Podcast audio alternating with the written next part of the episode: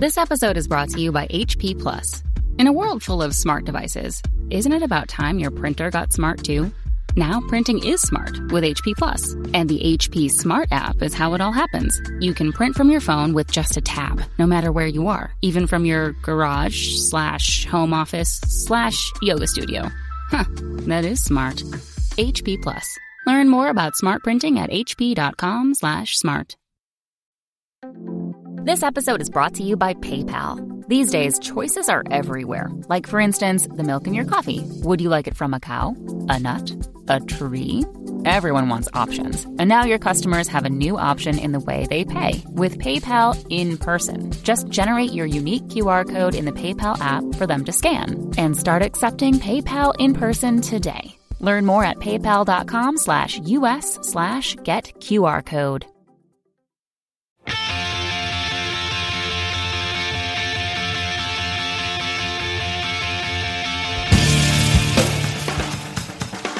Hello and welcome to episode 152 of the Washed Up Emo podcast. I am Tom Mullen from washedupemo.com. Today, we welcome John Vanderslice.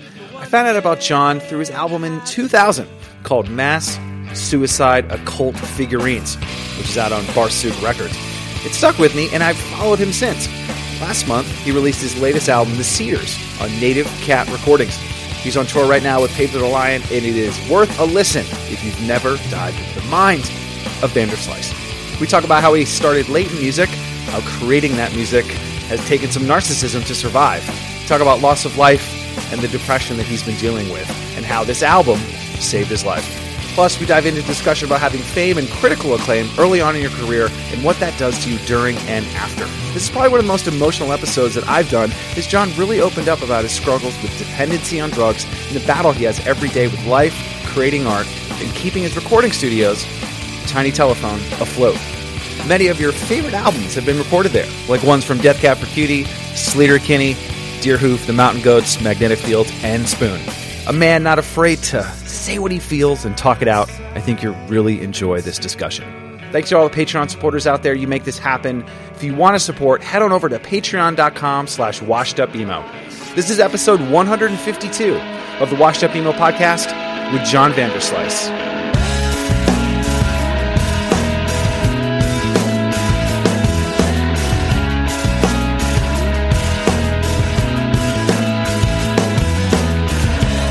Tiny little things keep pouring out of my machine. I just typed a word and I just pressed return. Someone made this easy, made this inevitable. Well, I think that so there wasn't really music in my in my house growing up. I grew up in Florida. I mean, mm, my parents were great. My mom was amazing, but there was not uh, like there was not uh, like an elevated cultural like you know like uh, household. I mean, it was like it's just some backwoods shit. So the the way there's two ways that I found music, and and I think that you see this with a lot of like youth group kids. Like I like when people who are have been like denied music get it, um, and it's it like means a lot more sometimes than people who have like access and encouragement. Um, so there wasn't music in the house ever, and the there was only two times that I ever was like introduced to like like contemporary music when I was growing up. One was when we would stay with my grandfather on Swanee River. He had a trailer, uh, like uh, you know, like a trailer park, and we would stay in his trailer. And he had a porch with a jukebox, like a 45 jukebox on it, and which seems insane to me now. Like I have no, no idea how he got it and why, like that was like a thing for him. But he allowed my cousin Sammy to pick all of the 45s, and Sammy was a complete black sheep of the family who had like you know dropped acid when he was 15 16 years old and he was gotten radicalized you know and and like radicalized i mean like for the south at this you know at this point you know what i mean? Like it wasn't mm-hmm. like i mean it was like like led zeppelin and lynyrd skynyrd and you know like like early grateful dead and stuff like that. But for me, in the context of, of like growing up in rural Florida, it was absolutely, completely mind blowing and and seem, seemingly, you know, like antisocial radical music. And um, so that was my first experience of hearing what, what I thought to be was, was like really um, harmonically confusing and aggressive, um, aggressive stuff. And then the second thing was when I was in um, fourth grade, I had a, like a crazy crush on my babysitter, and she brought over the the Who's um, Tommy uh, record with soundtrack recording, not the album Tommy, but like the film soundtrack Mhm. with like Tina Turner and like and and I remember that she put that on and it was like it was like it might as well been like Anton Webern, like it was completely dissonant and like unknowable.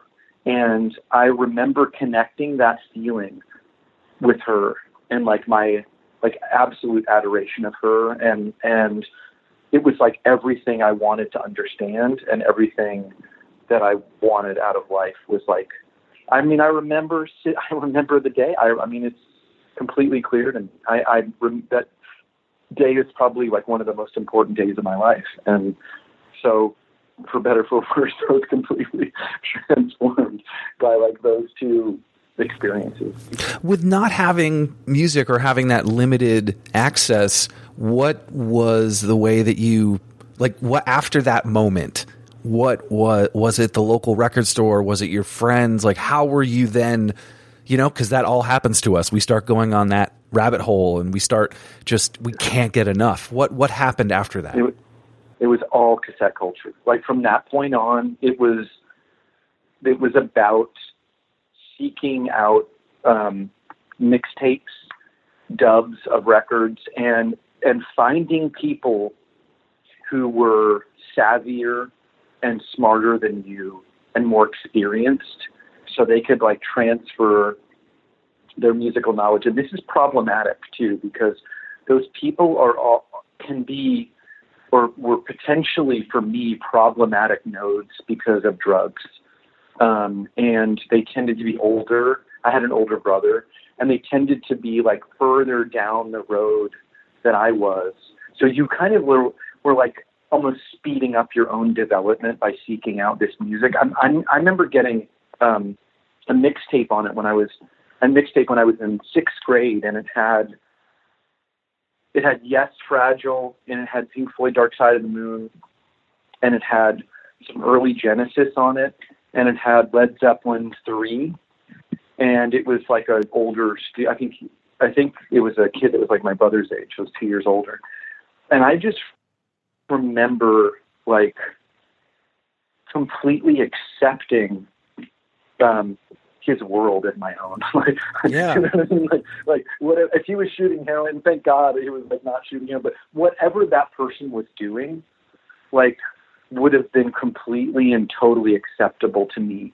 And so I was almost like fa- fast tracked into um, like adult, you know, somewhat reckless adult behavior um, because of because I basically found myself seeking out and hanging out with like older kids to get like tapes.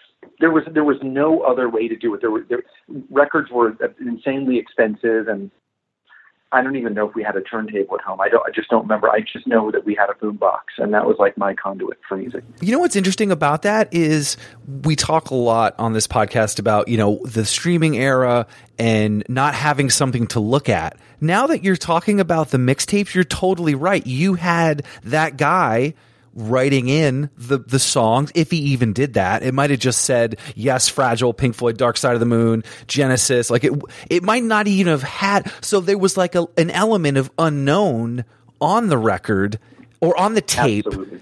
and that's almost like it is a little bit now with streaming where there isn't like you didn't have the records to look through and stare at the photos. Yeah. Well, and also there was like a curatorial, like I aspect where there were, you know, my when I look back on this, like my brother's friends had like really, really good taste in music. Like I mean, I got incredibly lucky, and my brother had good taste in music, and this really re- changed how my brain developed, how I first started playing guitar, and and the, the kind of the influences that I I mean I I completely identify with all of that music that radicalized me. I don't I really haven't rejected it at all. You know, I mean I probably did for a window, but like it feels like as relevant as anything in my life. And so I when I think back to like like how lucky I was in a way that like that I was running in a circle where people had a pretty elevated like sense of music. And and yeah, people were curating this stuff. In those records, people think that they were revered. I mean, they definitely had their share of flack in the press. Oh, absolutely. Something like Fragile was like embarrassing at the time, I thought. I mean, there were so many people that despised prog music when I was growing up that it was like the idea. I remember meeting someone was like they were a client of the studio and they were in their early 20s and they told me how much they liked early Yes. And I, I and they were like hip as fuck. And I, I just thought, oh my God, like, this is the funniest thing that I've ever seen in my life because this was like, you would definitely get I don't even know what the like the analog today would be, but this is it just wasn't even like kitschy. Do you know what I mean? Like yeah. there was just no room for something like that. And and you know the lines were more clearly drawn then for sure. I mean the whole like iPod shuffle thing just kind of like destroyed the idea of music genres, which is amazing, and also the idea of identifying with a genre or or believing that that any of this stuff is real and not just like clothing that you can like you know put on or you know it's like a it's like theater piece you know. But i mean a lot of these bands were i mean the grateful dead was absolutely despised in my high school and i was like a kind of a pretty um committed drug taking deadhead i mean i probably saw like i don't know maybe 15 dead shows when i was in high school and i probably maybe took acid at two or three of them. And so that was that's a you know traveling and taking acid in some like hockey stadium in fucking Virginia. You know what I mean? Like that is real. You know what I mean? Like, and and it wasn't like the coolest thing you could do at all. Do You know what I mean? Like there, the coolest thing you could have done then would have been seeing like I don't know, minor threat or government issue at some house party.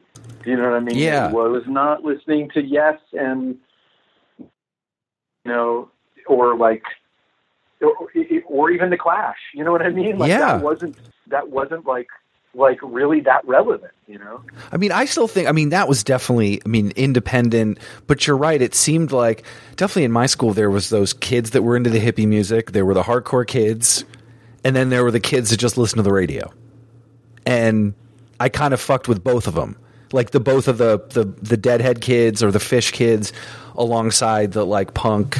You know, were you, were you aware of that stuff? Like, if I mean, you just mentioned those bands, but like, was there any interest? Because that's where I mean, I, you could also, I guess, argue that the DIY stuff was totally Grateful Dead too. But that ethos that I think your career's sort of gone through, and the indie realm and the DIY.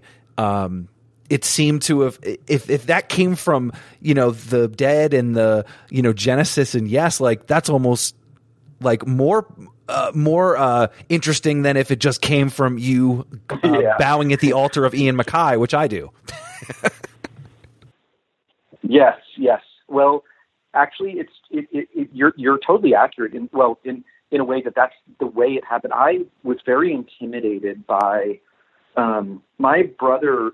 Actually, went to his in his his high school classmates were in government issue, and I remember them inviting me to a house party, and I I actually clearly remember thinking I will get punched. Like I, I wasn't like a jock. I definitely wasn't a jock. I was just like a like a dude who read like sci-fi books and tried to keep to himself. But I felt very uncomfortable around people who were like I I honestly like looked up to these like punkers and post punkers, and I just didn't think that I could like I didn't think that I could like sustain a conversation with them where they wouldn't think that I was like in, uh, a loser. You know, what I mean? Really? like I was very sure of that. Oh yeah, I was not confident or like in no way was I. I mean, I was in between I was kind of in between the cracks in some ways because I wasn't. Um, so m- this what happened with me is like kind of probably like odd in one way, in that I went through a very very intense drug phase very young, Mm-hmm. like tw- twelve to fifteen, really really intense. Like I was hard at work. I had an older brother. I had access to drugs. I had friends who were selling cocaine and weed, and we like were completely into psychedelics, and we were completely into like whatever we can get our, our hands on. Mhm. And, and like I think really the only thing that saved me is that um, that there it wasn't the scene that I was in. Opiates weren't a thing. Which is I remember smoking opium twice and and loving it. And I don't remember. I just don't remember there being opiates really around, but there was everything else. Mhm. And those other drugs really fucked me up. I did them too young. It probably caused permanent depression for me and like some other like you know really confusing and, and kind of unknowable effects. But but what happened for me was that when I was 15, I basically went completely clean. But I wasn't straight edge. Like I didn't identify as anything. I just was like lost all my friends who still loved doing drugs and didn't feel comfortable enough to like reattach myself to any other community. So um so I didn't feel comfortable any anywhere. You know, I mean, this is like not. I mean, every who felt comfortable when they were fifteen. It's like boo hoo. Like I'm not. this isn't like a, a huge. You know what I mean? Like like. But I'm just trying to t- tell you like what was tricky for me, and I basically started out in in like middle school and junior high, I was like a very, very good student. And then by the time I was in 11th grade, my average was floating somewhere between a D and a D minus. And lucky I hadn't uh, flunked out of any classes. And my principal, who was very, very reason, he said, he's like, listen, you can take English, 12th grade English in summer school, and I will write a letter for you to get into University of Maryland and this is only hope, man, because you're. I, I had the record at that point for the most suspensions of anyone in high school, um, and I had done some really fucking crazy shit.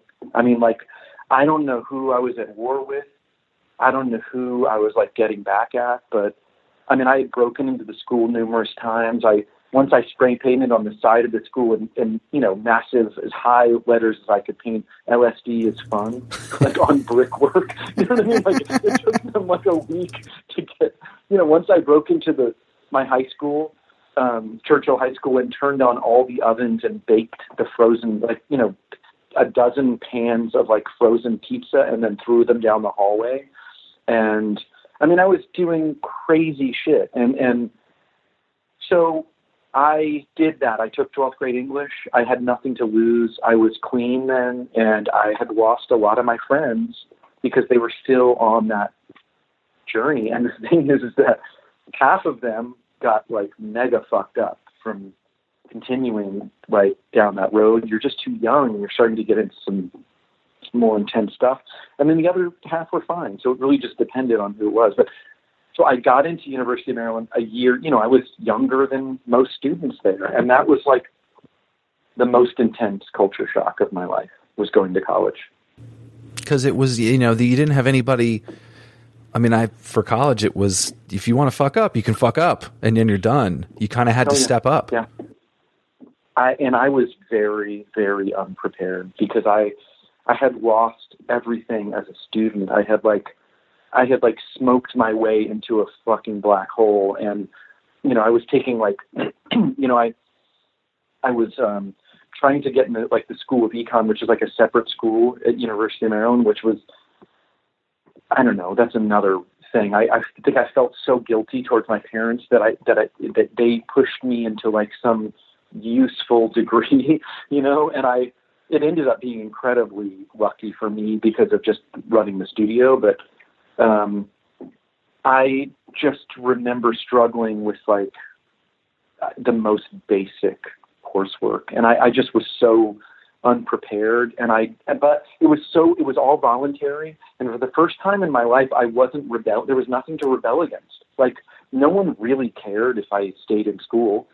My mom was like the most loving and accepting person and she had seen me suffer so much that she just wanted me to survive and I ended up really thriving there and I ended up getting a degree in econ which which I do think became very important for me when when I started like run, running the studio. Wow. And then so when you, you're I mean you're in Maryland, you're close to DC. Were you aware of that uh, stuff but it just didn't interest you or even the ethos of that because it's almost like you you did it naturally uh, anyway.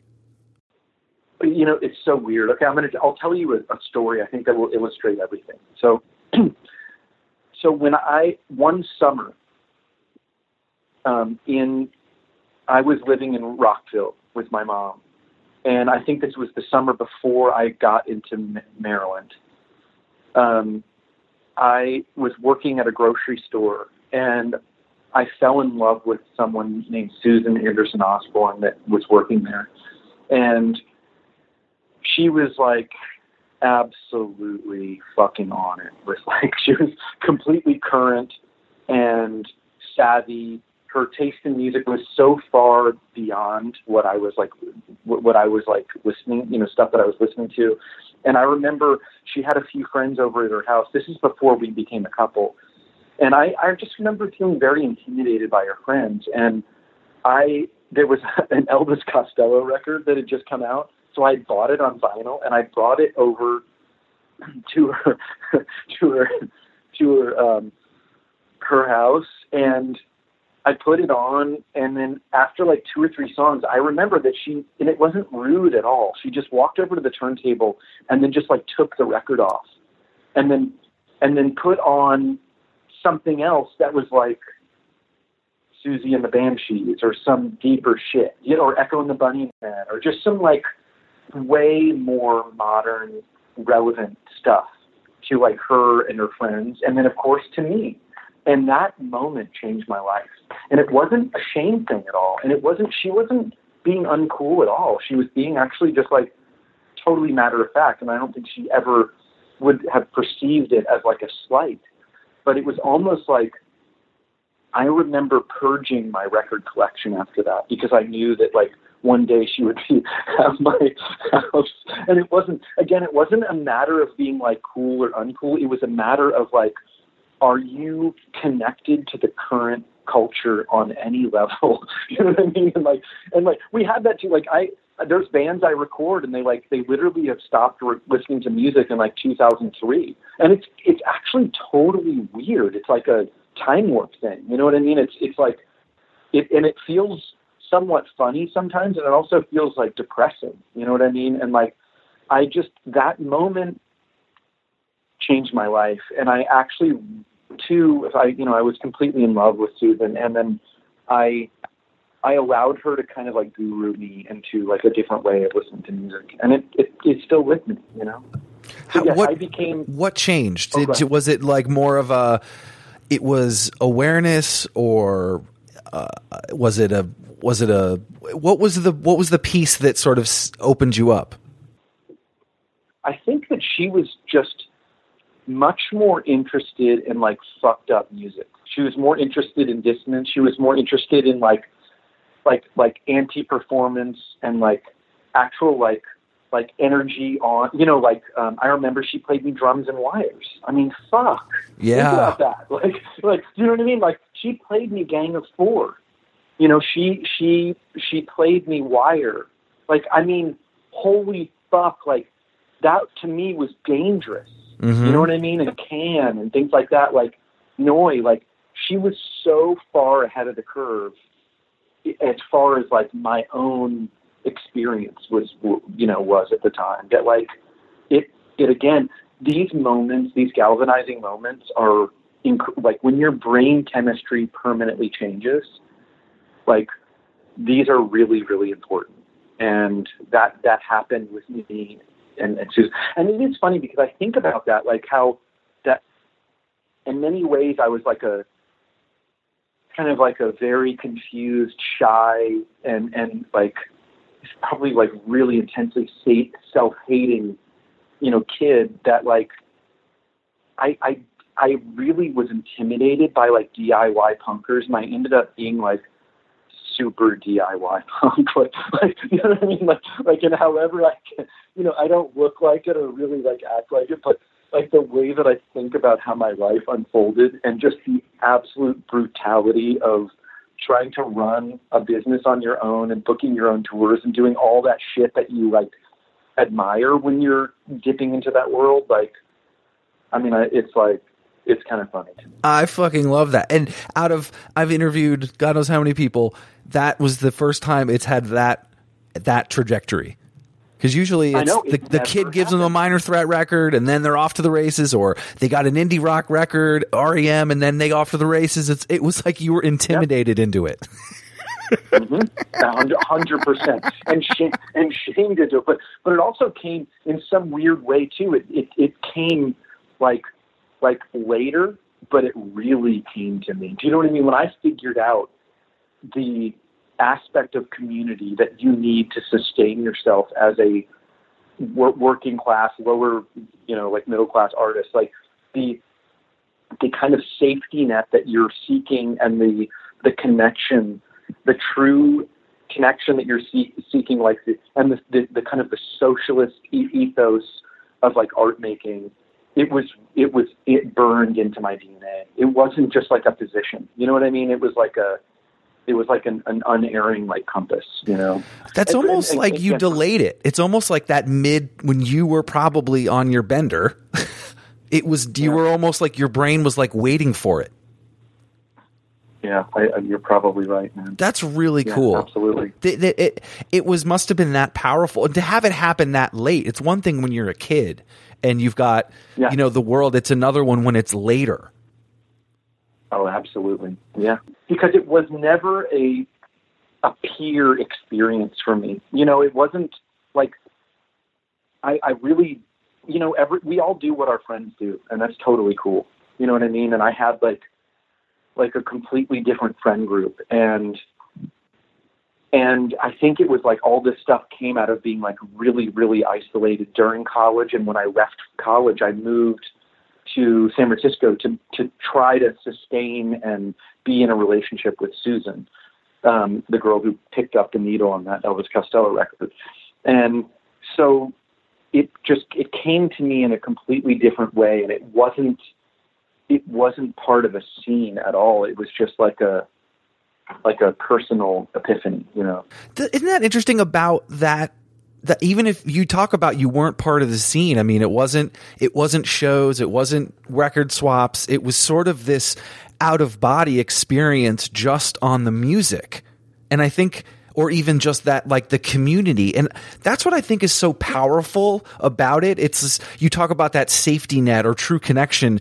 If there's people at work and you say a couple bands or you just mention something and you're instantly at ease if they say X, Y, and Z. And it's not a cool thing. It's not, it's just a, oh, I can, you know, you get it. You get the, the ethos. And I think to, for you to have that happen like that, that's a, that's really powerful. Yeah, I, I agree. It changed my life, for sure. Do you remember the when you realized that you could write a song? Do you do you remember that moment? Yeah, I was. My mom bought me a four track when I was, um, when I was, I think I was thirteen, and it was a four two four, a Tascam four two four, and I became like really, really obsessed with like multi track recording, and I, I, I had some piano kind of like theory, and I, I had kind of, you know, I was just taking in, in in my middle school there was like there was actually like guitar there was like a guitar class you could take. I mean it was a public school, but they had like a music class where guitar was available to you know for, for study. So I started taking guitar like classes in middle school, and it just the experience of just going into I, I lived in in like the basement of of we lived in like a like a town it was like a townhouse and we lived in the, and I lived in the basement so I had like a certain amount of like sound isolation and um, and space from the rest of my family. And so there's a local rock station called DC 101. Yeah. I, it, it has to, yeah, it has to be obliterated now. But like, they had this like, it's wild because they had this like Sunday night show. I think it was like at 11 p.m. or midnight. And it was like a local demo show or some like, you know, just send in your shit. And so I, I wrote a song, I recorded it and, and I mailed it in. And I actually was so, um, you know, I, confused. And also I was not like an egotistical kid. Like I just did not ever think that it would be played. I just, I wanted to, you know, it's like a lotto ticket thing. And then a couple months later, I was listening to the show and they played the song. And it that, that, that again was one of those like crazy. I remember being like jumping up and down and going like insane to hear the song because it's super compressed and limited and loud and and exciting on you know it's probably brighter and like it just sounds like it's being cranked through a fucking lightning bolt you know what i mean Mhm. like like i just couldn't believe how um exciting it was that what I was doing was like being transmitted out there. What did they say? Did they so say anything before? Did they did, did they front Oh. sell it or back sell it? No, they probably were. I, I don't remember, but they were probably like, "That's from from that's probably just some rickety ass like you know what I mean, like graveyard show where they just like list in a hurry like the nine things they just played and then they move on. I mean, I actually just don't remember. I was just so overwhelmed, and yeah, I mean th- those. I mean, I'm kind of giving you like these massive markers. What happened after that then? Like, you must have been so I- motivated to that four track must have got some extra work. yeah, I mean, I probably made, I don't know, 30 full lengths on that thing that no one ever heard. But I learned how to write songs and I learned how to put together a record. And my brother listened to them and he gave me feedback and he was savvy and he, he loved me. And so that's, yeah, I mean, no one could say that I didn't use every piece of musical gear that was put in front of me. That's for damn sure. That's amazing. I mean, again, the, there was a radio show. In, I grew up in Vermont, super small place, not much going on. They had a, you know, a, a like a like a metal show on the classic rock station on Saturday nights for two hours, and it was at the same time as Headbangers Ball. So I would have Headbangers Ball on the TV and have the radio show on, and they would be giving away tickets or CDs, and you know they you would try to request and like you know get it on there, and when you did, you had that same feeling. I I never had my song played on the radio, but that must have been like too. It's like wait a minute, this is my town, and they're you know saying something at that age. That's like a No, it's nuts. it's nuts. It's nuts. It's It nuts. is. It's like it, it's like it's like a hundred Instagram likes. If if if we need to relate it to something today. I know. Well, this is how nuts it is. Like I've been doing, I've made records for, you know, for 15, the past 15 years, for the past 20 years, I've made records. And I never, ever turned on the radio and heard one of my songs. You know what I mean? Like, I never turned on a college radio station on tour. You know what I mean? Like, it's rare. Yeah, I mean, I'm sure it happens if you're Sufjan Stevens, but it's actually like quite rare to catch someone playing on actual like broadcast. And it's not like the DC 101 told you. Right. Like you had to listen. No, they did.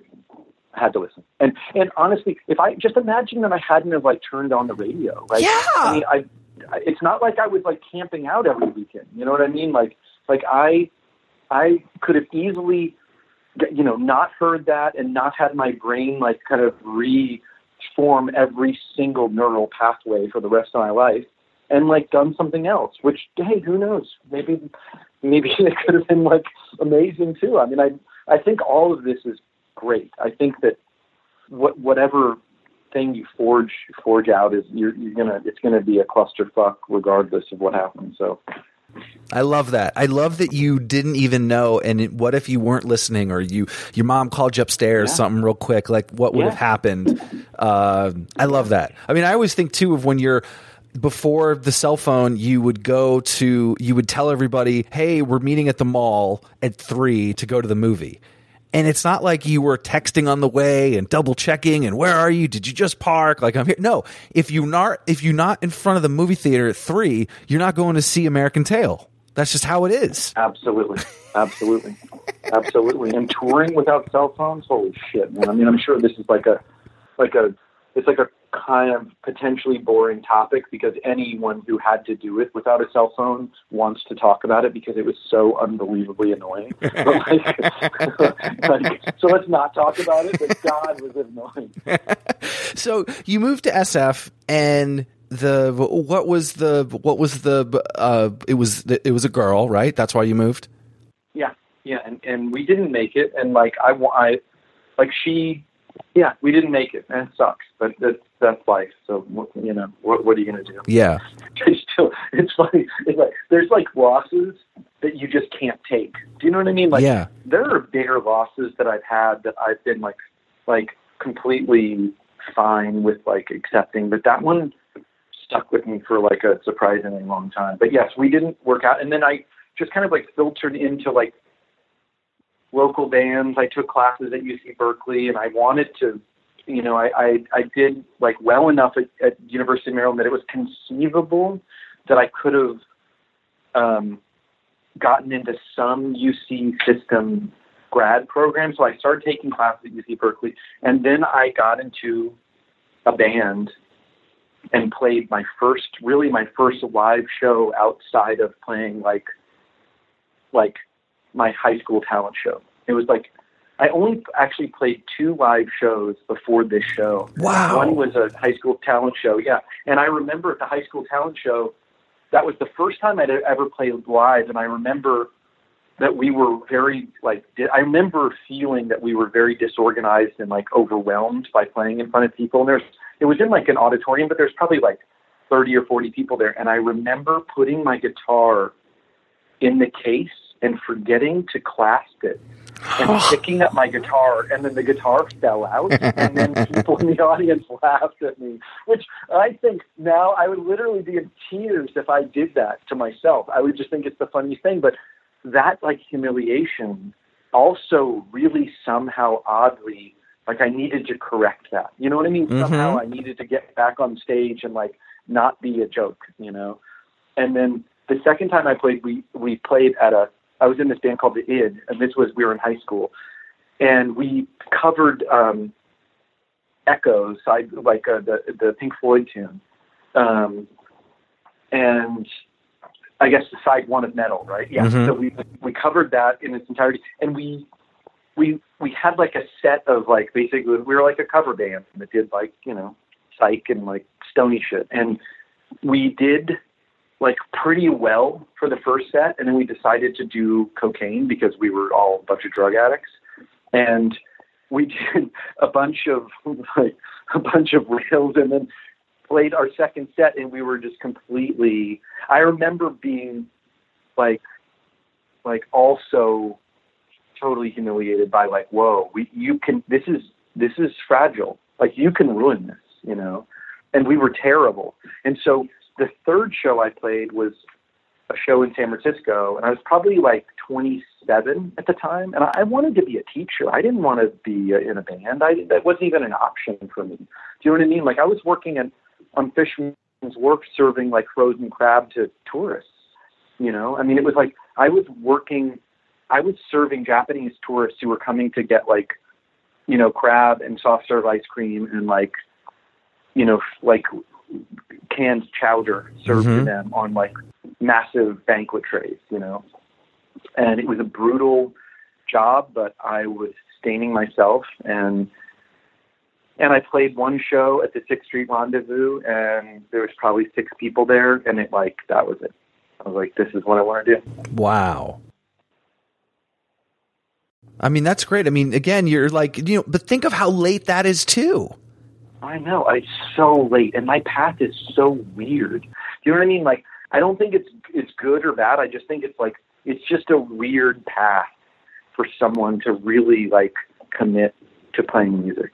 Um, what you reminded me about your second show was I pl- I was paid to play for my mom's boss's daughter's birthday party, and it was they rented out a thing.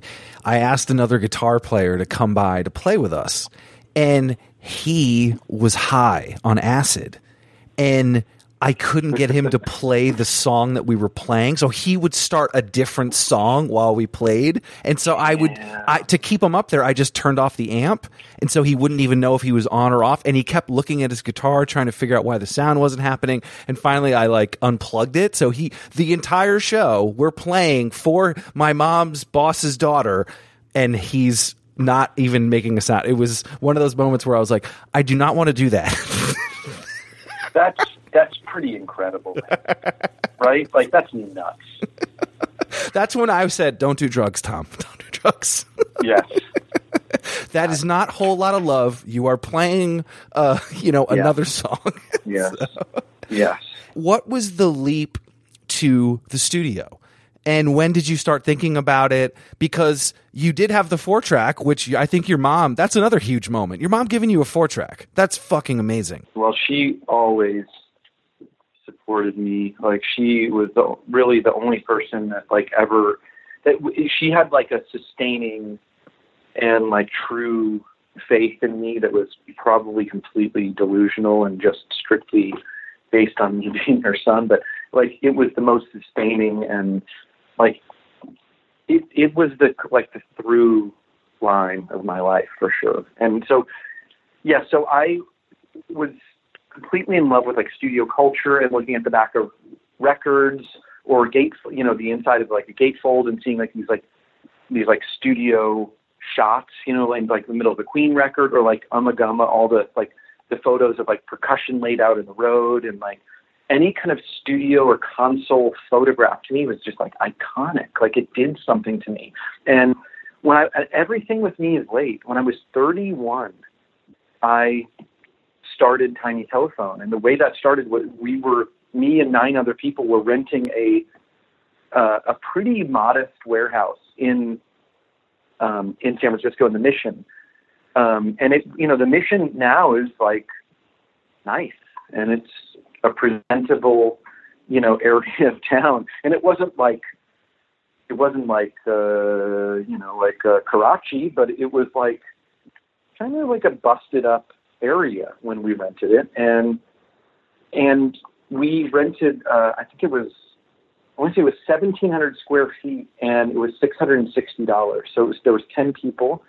We paid $60 each a month, and we rehearsed. It was like a rehearsal co-op, and so we slowly decided to turn it into a recording studio. And we, you know, the other people in the co-op were savvier than me. One of them was a contractor, and we would just build on weekends.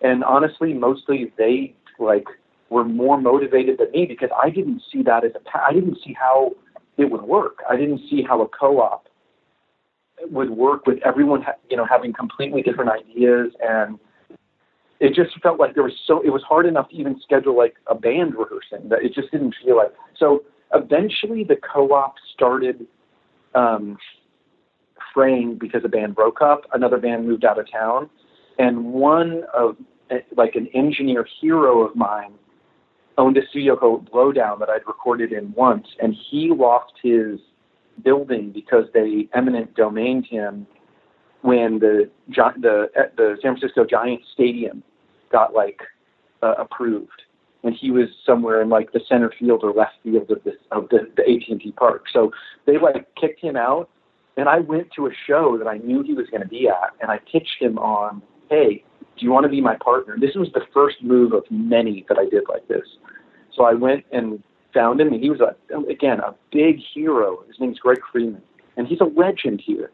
And he actually was working. He's we've kept in touch so much. He was working in the studio like last year, working on a record. So I still he's still he's still in my orbit. Like so he um he um, you know he he got it. He was like, yeah, when you see the space, and I was like, man, like it's kind of is a it, the the shell could work for you, and we can like you know finish the construction you need, and we'll all manage you and like book the studio, and you'll just engineer everything. So it worked out. He came in, and he's he was so um like revered and under market and like like on the level that he just was like I know he probably worked there 28 days a month. So it's just it just was the start of the studio being busy all the time. And then I just I kept leapfrogging on that idea. My next partner was John Croslin when Greg uh, retired from engineering. full time. I like got into Spoon heavily, and I got obsessed with their er, the the engineer that made their first three records. His name's John Croslin. He currently lives in Austin, and I kind of like poached him from Austin and got him to move here. And he was my partner for five years, and it was the same kind of scenario where he brought gear. I booked him, I managed him, I kind of like took care of the studio, and he would take care of it for me when I started touring. And so that slowly just got bigger and bigger and bigger, where I was able to build a V room, and then slowly I was able to borrow money um, from banks and from like people on Twitter, and I was able to build Oakland. So from that beginning point, from you know, I was 31 when I started the business. I mean, I was a waiter at the time. I mean, I was I didn't really have anything going on at all. Do you know what I mean? Like I was in a very, very unsuccessful local band. I mean, I remember that we we could draw maybe ten to fifteen people at a show on a good night, and I was in that band for five years. So think about that. I mean, also too. I mean, you talk about this starting later and later. Sometimes you see on Twitter, you'll see like the you know this person wrote their first book at forty, or this person started this at fifty. And I think your moments speak to that of if you build, if you do something instead of, it's one thing, yes, you can listen to music or watch TV or consume something, but when you make things or when you, like you said, reached out to Greg, it, it turns into things. And it doesn't matter what age it is because if Absolutely. you've got an idea and this studio, you know, you starting it then, um, or even if the band, all it, it, it doesn't matter. It, it, like so, if you didn't start a band at twenty, fine, start one when you're thirty. I remember being like thirty and thinking, "Fuck, my life's over." Like, you know, like like it felt like I was. It felt like there was absolutely no possibility, or even like the cultural, like, like, um, like it didn't even feel like the culture could say yes to me starting like a music career at that point. Do you know what I mean? It felt like the, this was the door was like closed, and that's like actually for the best. You know what I mean? Like, like, you know, there there's there are rules here that are just not like you know pushed pushed against, and like, I, man, I mean, I, I, I, I so I was a full time waiter, and I remember the day I, I still have the sign in book. I remember it was like a like a Tintin, like a sign sign in book. And I remember writing and I still have it, it's still at the studio, and I remember writing Tiny Telephone it was actually September eleventh, 1997, and we actually had to change the anniversary because it was just like when we had a party, it just was like not appropriate. Yeah, it's not appropriate. yeah, just like just move the day, you know what I mean? Just slide it over a little bit. It was like, it was the 12th. yeah, it was the 12th, absolutely the 12th. And I remember um, writing that in and being embarrassed, like, okay, this is too little, too late, you know. And I just didn't, you know, there's many days that I think it was too little, too late still, but that's just depression. You know, that's just my morbid, broken brain kind of beating me down. And it doesn't always do that, but sometimes it does that. Yeah. And so, yeah, I mean, basically, I eventually learned that you can just like construct your own narrative if you do the work. I mean, it's not going to maybe be the most elegant thing or the most successful thing, but it's better than like like getting bitter that something didn't happen. You know what I mean? Mm-hmm. Like, I really can't ever feel that. You know. I mean, you're right. It's just just start doing stuff, and when you meet the right people and you start talking, and you have a great thing that you believe in, people are going to gravitate to it. Absolutely. The the other thing, though, that's a problem with that is that I learned later is that you start to you have to exert your will to even like like move one millimeter towards the direction that you want to go. And it's hard to not manipulate everyone all the time, like in regards to everything. and I, I mean, and I and I mean like, where should we go to dinner? Like, what? You know what I mean? Like, mm-hmm. like, like it's like you become like kind of a monster in some ways. Like I'm, I'm I'm beginning to like have a insight that that I'm not the, the the narrative that I tell myself about myself is is not accurate. And I'm not like a terrible person, but I think I'm exhausting and I think that I'm manipulative and I think that I'm like like really mentally ill sometimes in a way that can cause a lot of damage to people around me. And and there's way way way way worse people than me. I'm like not toxic and I don't like cause long term damage or do anything that's like squirrely. But when you have to exert your will to like build a business, you get kind of crazy. You, you know what I mean? You do, and you can't turn it off.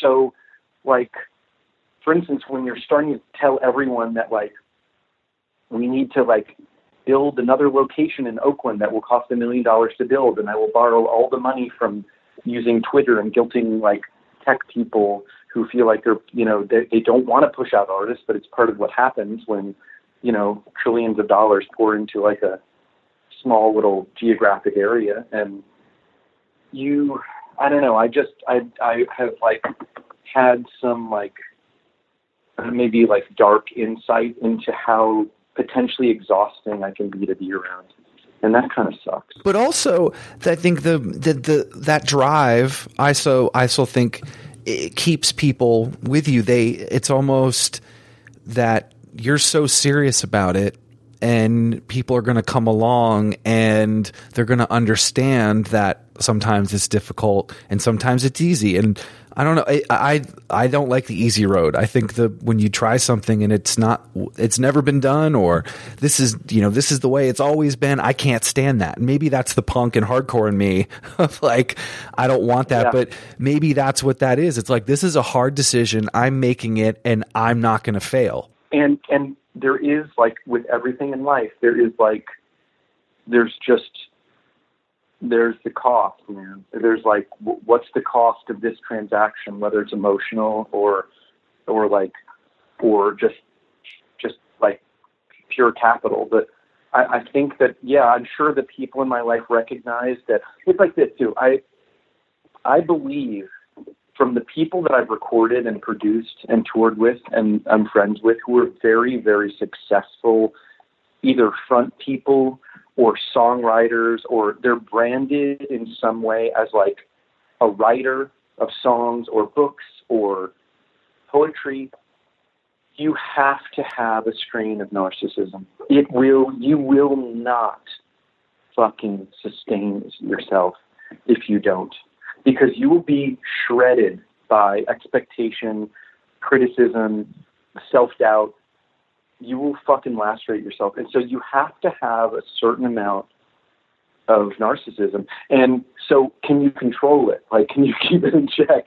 Do you recognize it? Like, I'm just trying to have enough insight to, to minimize the damage of what I have, which is like a, a, a sociopathic a potential for very light sociopathic manipulation, which sounds like an oxymoron. And yeah, yeah, I know what you but, mean, though.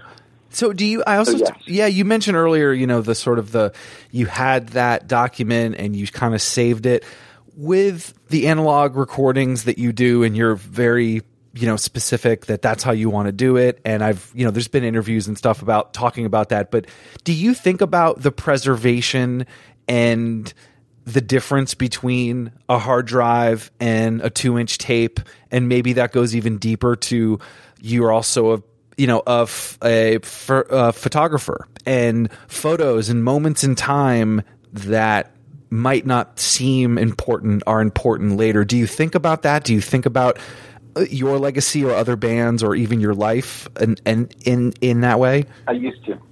I used to. You used to. Really, How come? Really, I really, I I really used to believe. I don't think it's false, but I really used to believe that that, that was true and I don't um, I don't believe any of it anymore. and I don't I don't it's not a sad it was not a sad like realization. I just I just don't I don't believe so much of what I used to believe. And it doesn't mean that somehow I'm not perpetuating that stuff because I'm clearly running a business that's based on linear recording and like it's almost like it's like you know, I, I grow organic vegetables, but I'm somehow like, you know, into like GMO shit. You know what I mean? It's not, it's so complicated for me to even express. First off, I, I don't believe that it matters if anything is preserved. I don't believe that it matters if, if something is perceived to be important or not. And, and maybe this is just like the dissolution of my own ego or like the, the, um, I don't know. My mom died two years ago, and it kind of like it broke something in me that's like permanent, and it it like it kind of opened this like horrific door, this like vault into true death and true horror. And when I saw that, it just none of this stuff mattered anymore you know and like it's not it wasn't it, again it wasn't like like what do i do now? This what i believed in is not true anymore. It's just that i can't flex those same muscles anymore you know? I don't it, it's i don't know if i'm nihilistic or i don't know if i just am really fucking sad. I don't i don't know what it is but but like i can't say with any precision um, something definite about all of that stuff anymore in a way that I really, really lived it. I was willing to run up massive debts to like stake my claim in that in that race. You know what I mean? Yeah. Like, I like I bought seven Studer 24 track machines. Like I was not fucking around, you know. And again, like that may have also been smart on a business in a business, you know, sense that we're, we're we have a niche business that's successful because we've committed to a process that changes the way the record is made. Like if you record a linear tape record, it's just simply a different record. And I think that that can be inherently value, valuable because there's nothing but Pro Tools studios in the U.S. You know, there's probably like 50,000 studios, you know what I mean? Like, yeah. It's great. I love it. I mean, I'm, I'm, I'm a democratic person at heart. And I just think that if there's like pure democracy at work that it has to be a good thing. Um, so I'm happy to like be part of Tiny Telephone, like the ethos, but I don't, I don't believe in it anymore. You know, mm-hmm. I'm, I'm not a true believer anymore. It's interesting because the opposite happened. I had my dad passed away two years ago, and the opposite thing happened where I wanted to remember things more because I we had mementos and we had things, but I didn't have maybe the voice or I didn't have certain things. There were photos, but it just it, it was it was almost like I had missed out. So there was moments where I'm remembering to document or remembering to think about those things with others. And when they do happen, it's almost like easier, if that makes sense. And I think from the music side, as a band, when you first start out, your first show and you had those great memories, but what if you had the photo or what if you had like a clip of that? And what does that help you as a career, but also what does that do to have you remember that moment and maybe think about it in a different way than if if you didn't know, if you didn't have the photo or if you didn't have it. First off, I'm really sorry about you losing your dad because man, that shit shit fucks you up, man. It does. Fucking cancer, but man. It, um, I'm really sorry. yeah. I'm really sorry.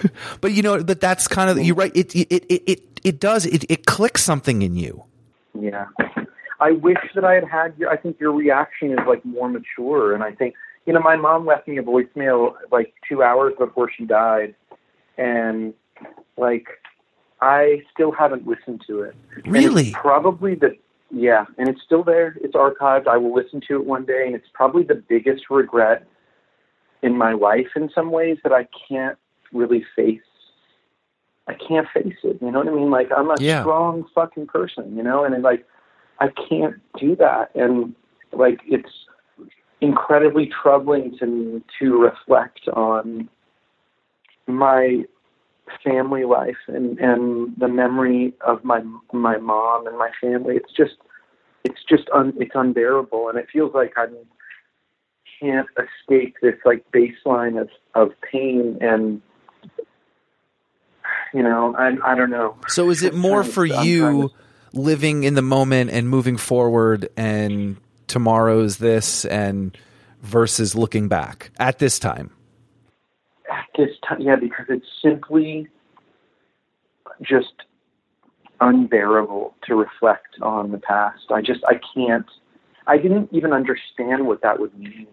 I I I, I just would would never have seen this coming because I've been like a very realistic and not unsentimental, but I'm I'm like really quick to heal and I'm I'm pretty rigorous in my thinking about like the real shit, you know, like I, I get it. I understand I knew my mom was gonna die. You know what I mean? I know all this stuff, but like and and nothing has ever affected me, ever, in the way that, that when my mom died, what it did to me. It just it was it was like and like ten thousand times more like fucked up for me. And, and I and I I I really I had such a good relationship with my mom and she was like the only stable like force in my life. I, I had a very chaotic um childhood and I I just it just bro- it broke something you know, and I'm I'm I'm like trying to I'm I'm really trying to to, to put it back together, you know, and and and it, and and I I I probably will, you know, I've I've I've str- I've had like mental health issues for my whole life, and I and I and I've like I definitely like won those battles, you know. I mean, I, I have not I haven't folded, you know, and that's like what are the you know the flaming lips tunes like the fight for our sanity is the fight of our lives. I'm paraphrasing, so I don't remember it, but it but it is true. I mean, I fought my my entire life just to be like happy, you know. You know that brings up sort of an interesting th- a couple points I wanted to bring up is the sort of the you know your music coming into my life uh, when it came when the your first solo record and then also kind of that term of emo and how people just see this as like a sad thing or you know it's it's depressed it's you're you're cutting. And I never thought of it that way. I thought of it as euphoric uh, uplifting um, you know something of these moments of you know music were hitting an emotional chord but it wasn't necessarily negative or sad. And I find joy in music. Music is joy. We get to do music. And so the that point of you know that word you know being emotional or even you saying i've had stuff with mental health and that being okay a long time ago was sort of frowned upon and you couldn't say anything. And now it's okay to and i think it's great that that happens but the word emo in itself i don't know if you had any interactions with it or remember hearing that term but it just seems like you know it, it's obviously the word everybody wants to run away from um, still to this day but it just seems like it's got this negative thing and it's okay that you said i'm having trouble Yes, yeah.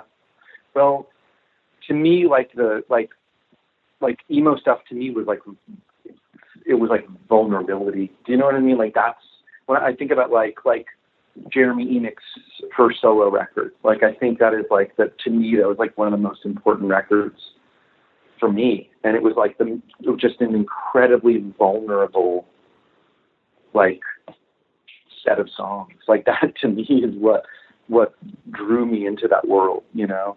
But the the funny thing is about stuff that's not like like loved and accepted. I remember I got obsessed with this band called Prefab Sprout, and I mean obsessed. They put out a record called Two Wheels Good.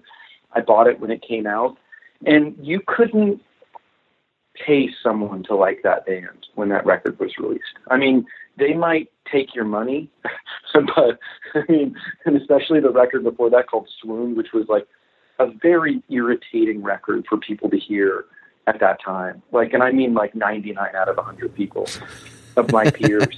and that record, that band has like somehow clawed their way into like this like amazing place of respectability, which I find to be so fucking funny.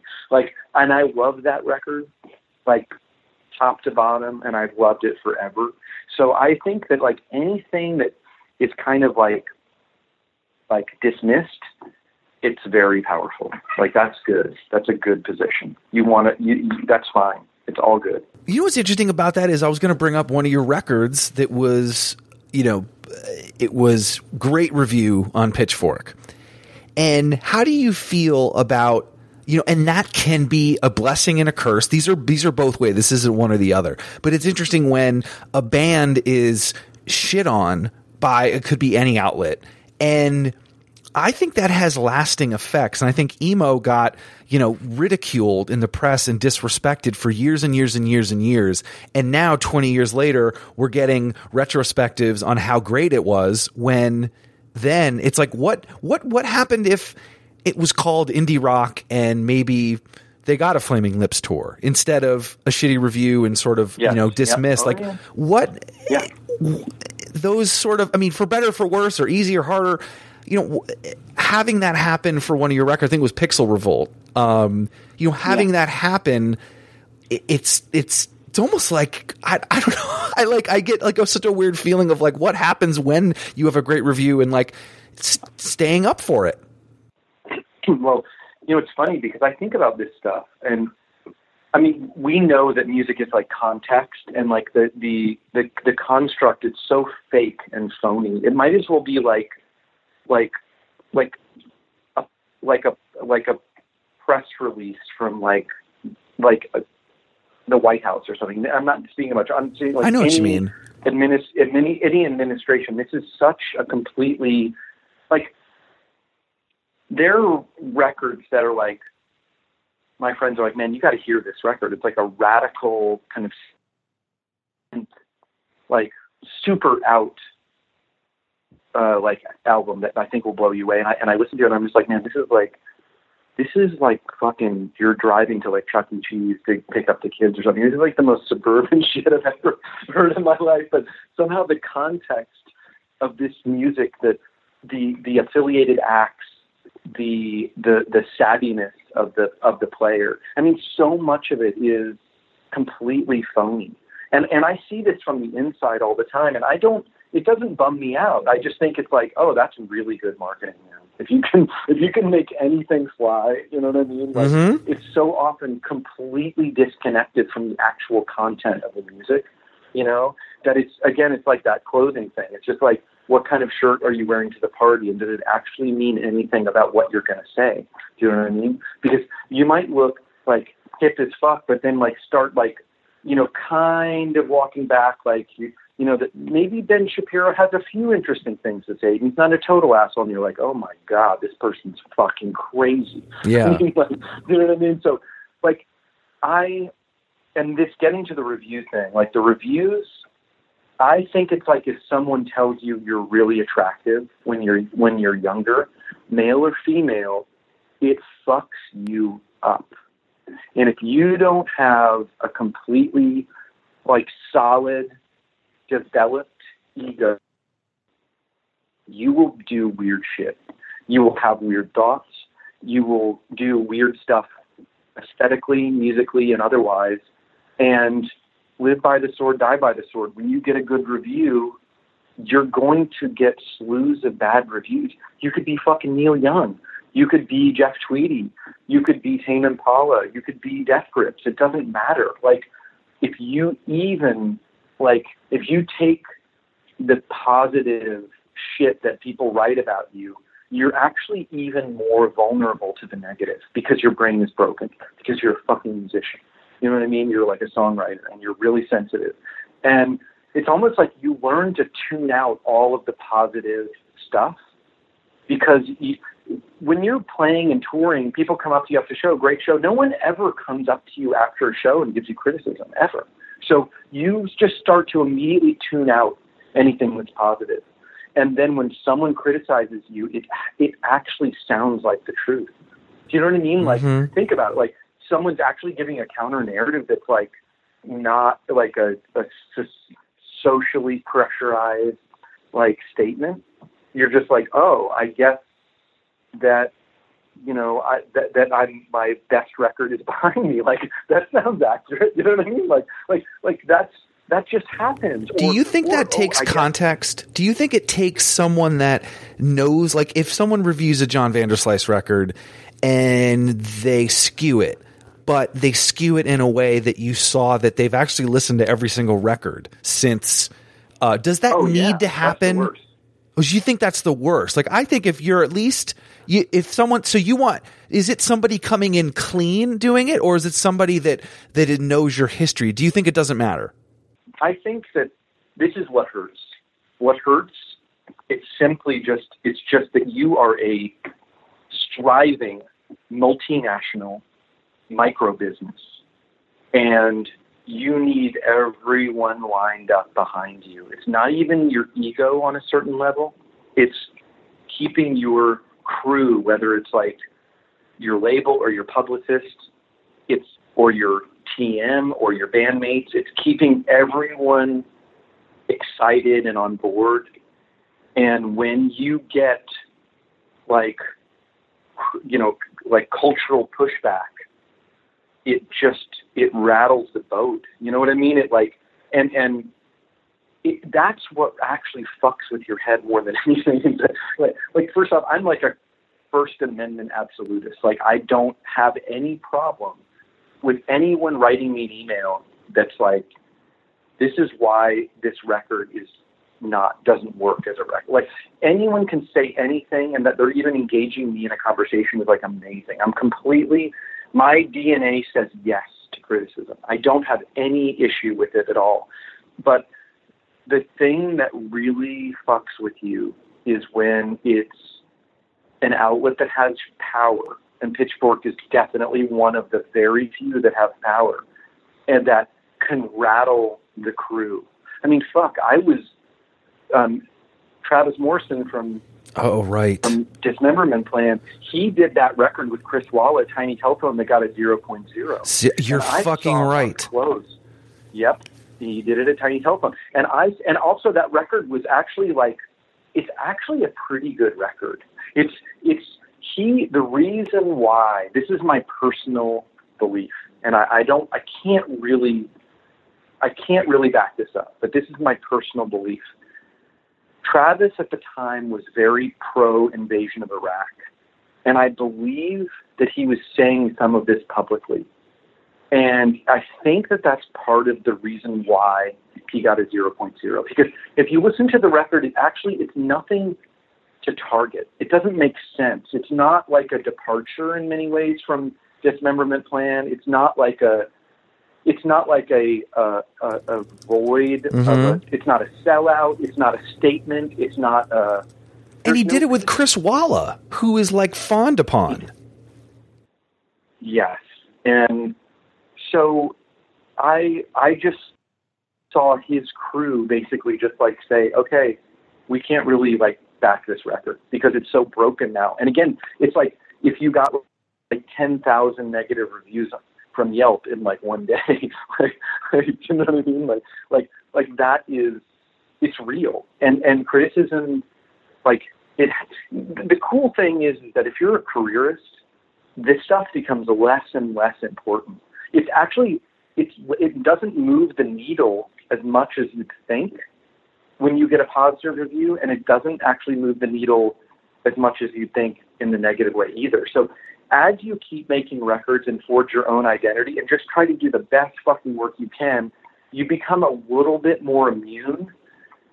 But your ego can get really fucking sore, man. Like because you are exhausted from like you basically are criticized for a living and this and it's beautiful because if you're not being criticized you're not making fucking dent man and there's no one showing up when you play in Hamburg you know what I mean Yeah. like you have to be criticized but there also has to be an arc to the criticism like it's not a story to just say that like this person is making a good record every time. like, there's off, it doesn't happen, and also there has to be an arc to this stuff. And like, I don't, I don't have any negative feelings about this stuff, but but I I do, I do think that like, I have stopped believing in concrete pronouncement pronouncements about art in the same way that that I don't really believe in like tape and linear recording in quite the same way because I believe everything's context and I believe that everything is like mutable. Like you listen to music I believe strongly that you listen to music a lot based on your own stereo. Like, how do you listen to music? If you listen to music only in the car, I can tell you that you're not going to be listening to classical music, probably. It doesn't make sense. Mm-hmm. And if you are even remotely open to rap music, you might really start to skew everything you listen to to rap because rhythmic information, the dynamic information, the energy, the um, kind of like sonic footprint, it works with a car stereo. And it's interesting because I have three stereos that I listen to. I have one in my living room that's like a has a turntable and it has good speakers and like I listen to a lot. I'm listening to Suspiria, the Thom Yorke record, a lot. I'm listening to a lot of like hi-fi kind of like interesting art records. You know, like like it's it's stuff that's like actually like you know, like the Prefab Sprout, or I'm, I'm just going to tell you, like Tangerine Dream Rubicon, the Patrick um, Cowley record, Heroes, David Bowie, Chief Commander Ebenezer Obey, Noise 7086, sorry. Um, so stuff like that. And then I have another stereo that's like a budget stereo hooked up to Spotify at my desk. And I listen to like just ragged, you know, lo-fi indie shit and rap all day long. I don't ever listen to anything. You know what I mean? Like the stereo has dictated that. It's what it's what sounds good on it. And in my car, it's 100% rap music. Like with I, I when I tour, I probably listen to like six or seven hours of rap a day. I mean, it's insane. I don't or podcasts, you know, and so that's I've kind of modulated a lot of my views. You know, David Byrne said in, in his book, which I did not read, but someone told me this, that the, the size of venues and the acoustic spaces really changed how bands wrote music and performed music and it's true. It makes total sense. Yeah and i think too that you saying earlier about being exhausted from it and you having to kind of push through and, and, and, and be prolific but also look at somebody's career as a whole. And i think it's now it's like you've got oh, it's this last record and they're they're done. And I think it because of the internet and how fast things are shared, it's sometimes maybe that that definitely happened with a Rolling Stone review or something like they were done or but there was also less time for people to sort of discuss it back and forth somehow. Yeah. Like it wasn't a it wasn't as just this immediate like well this is it and we're moving on and guess what Monday I have a clean slate I don't even remember what Friday was but it just seems like if you're prolific and you stick through it, you've got a certain track, like a band that's still together and writes, they're on their 10th record and they've got an arc and people debate and talk about the records, kind of like Death Cab. You know, people debate. Yeah. But if someone goes away and comes back, there's almost a different response. Like a nostalgic response when the music never went away, they just went away. So you really have to be, and then people responding to that, you have to be so strong in what you do. And I think you probably see that in the studio with people on their sixth record or seventh record, and almost, it, you can almost see it in their eyes. oh absolutely man i mean you and you see both you see people who are incredibly resolved and very like clear about their marching orders and then you see other people who are totally lost you know like they they they're almost like they're involuntarily you know what i mean? They don't want to play anymore. You know what i mean? Like they're they're like been roughed up you know? And like i don't know man. It is it's the real shit. Yeah. I mean, it's the real shit. I all I know is that like for me, I just had so much depression in the past couple of years, and the and so much of just like my my kind of directive was to stay alive, and it completely changed the way that I felt about everything else, and and I don't think that that was like wisdom or true knowledge. I just think it's like a response to like being at war with yourself, you know. And so it kind of focuses things in a way, and hopefully I'll figure it out. but doesn't music help that, John? Making this record helped me for sure. I mean, in many ways, it kind of saved me because I know how to write music. I know how to write a song, and I'm no matter what, we're like we survived by getting good at craft. You know, this is whether it was like growing food or like coopering or tending to horses or like hunting. We this is what we've been doing for thousands and thousands and thousands of years. It's in our it's in like our blood. And so yeah, when when when you like reconnect with the craft that you've been like, you know, trying to like get good at your entire life since you were 12 or 13, it really, it just, I was so much nicer to myself. You know, I was so much more sympathetic and I was, I had this like genuine, like, belief that I was doing good work according to my own ideals and it it just it changed kind of the tone of my interior conversation and also it's a very communal um, project you know you're with friends for many many days and hours and touring is like a a community celebration and that stuff really helped because I was very isolated before I did that and just the ability now that I it's it's great because I'm not that big when I tour. Like I'm a small indie. I'm a very I'm a working class indie artist. But I have um, Bob from Undertow is my booking agent with like house shows. So I have this like house show circuit that I can tap into. That's really modular. You know, I could say, hey, I want to do, you know, eight shows in the southeast in in like March. Let's like scope it out, get ha- houses, and it's like a sustainable working class job.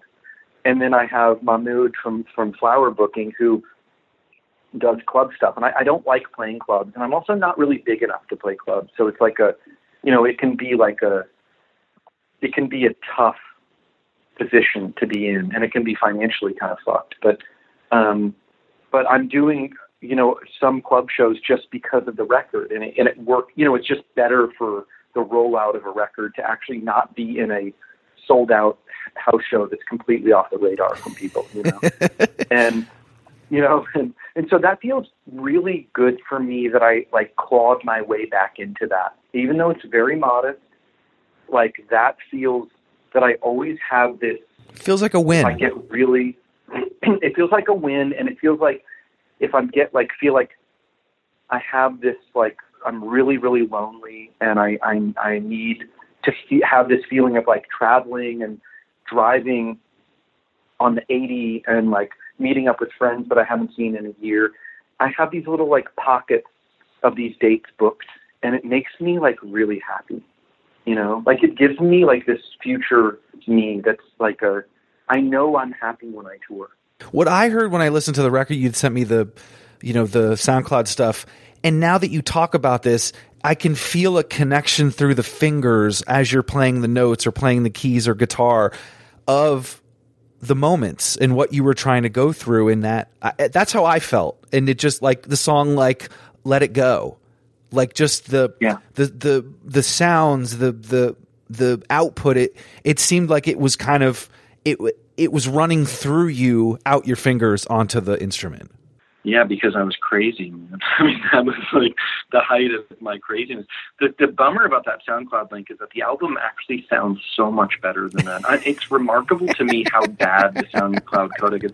I think the SoundCloud almost has to be targeted because they're so much worse than Bandcamp, and they're they're they're like even for like streaming the street like Uh, Apple Music sounds so much better. Wow, uh, it's crazy. Like it should be better. I yeah. love that you said the same believe, thing that a kid would if he sent me a demo.